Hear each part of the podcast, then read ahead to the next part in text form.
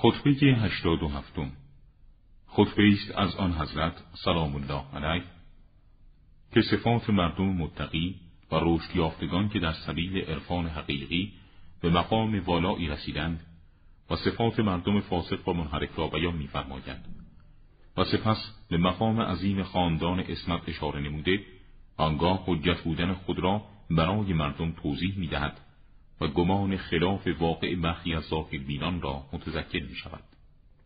ای بندگان خدا از محبوب ترین بندگان خدا در پیشگاه ربوبی بنده است که خداوند سبحان او را در شناخت نفس خود و ساختن آن یاری فرماید این انسان مورد عنایت خداوندی لباسی از اندوه برتن نمود و پوشاکی از بیم بر خود پوشید نتیجه چنین شد که چراغ هدایت در دلش برافروخت و برای آن روزی که مانند مهمان بر او وارد خواهد شد آماده گشت. پس دور را بر خود نزدیک و سخت را بر خود آسان گرفت. در عوامل عبرت و حکمت هستی نگریست و به مقام بینایی رسید. به یاد خدا افتاد و به ذکر فراوان پرداخت.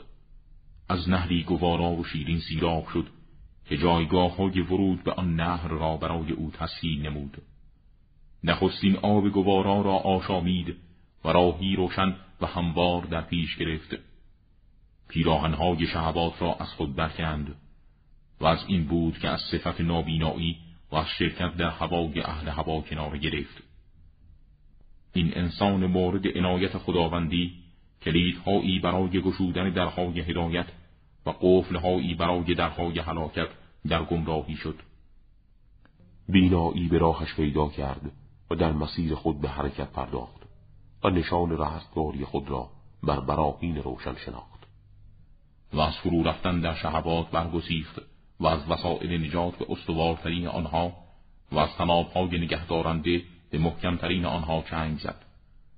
درجه یقین او همانند نور خورشید پرفروغ شد و نفس خود را تنها برای خدا برپا داشت در بزرگترین امور از حل هر مشکلی که بر او وارد شود و برگرداندن هر فرعی به اصل خود. چراغی است در ظلمات و کشف کننده تاریکی ها و شبهات.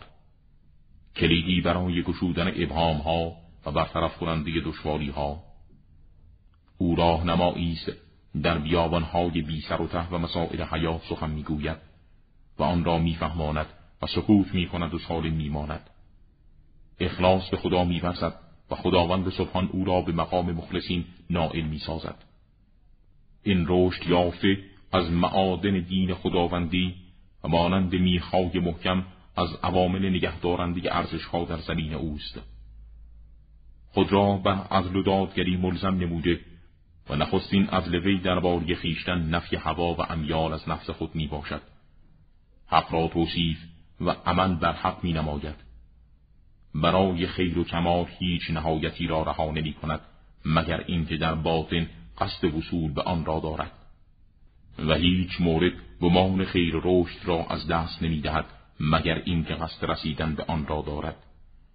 کتاب الهی را بر مهار خود مسلط ساخته به همین جهت است که قرآن رهبر و پیشوای اوست.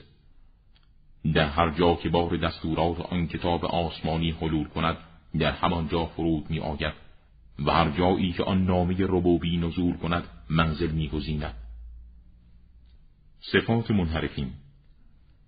انسانی دیگر نیز وجود دارد که نام عالم به خود گرفته و عالم نیست. این نابخرد نادانی هایی را از نادانان و گمراهی هایی را از گمراهان کسب کرده و دامهایی از تنابهای فریبا و گفتاری بی اساس پیش پای مردم گسترده است. کتاب الهی را بر آراء باطل خود حمل و تعویل نموده و حق را بر هواهای خیش برگردانده است.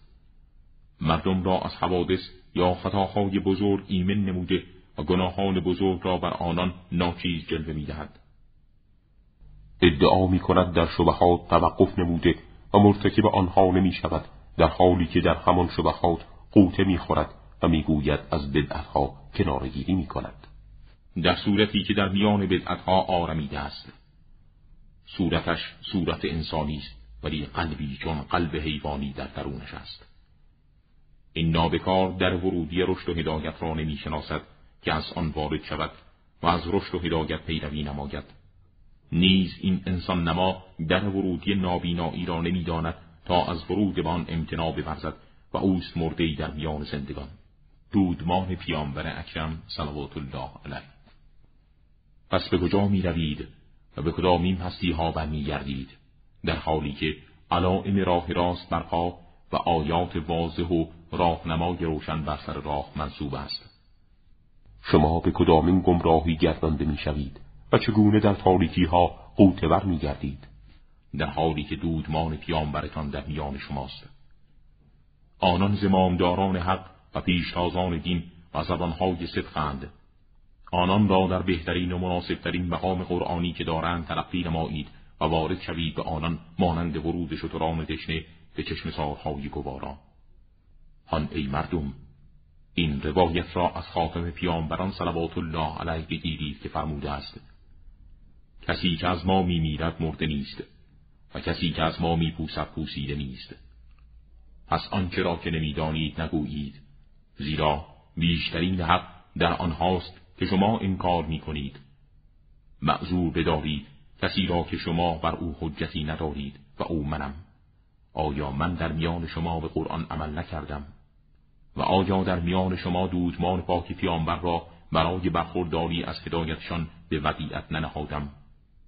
پرچم ایمان را در میان شما محکم نصب نمودم و شما را به حدود حلال و حرام آگاه ساختم و از دادگری خود لباس و عافیت بر شما پوشاندم و بساط نیکو از گفتار و کردارم برای شما گستردم و اخلاق نیکوی خیشتن را به شما ارائه نمودم.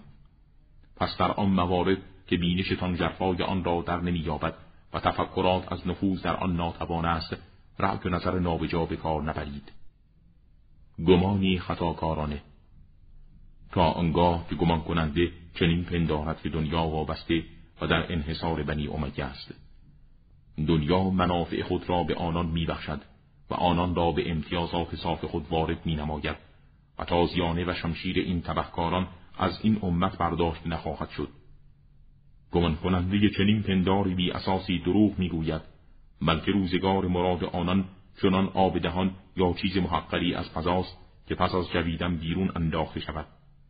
آنان زمانی به این نحو از عیش لذت بار برخوردار می‌شوند و سپس همه آن را بیرون خواهند انداخت.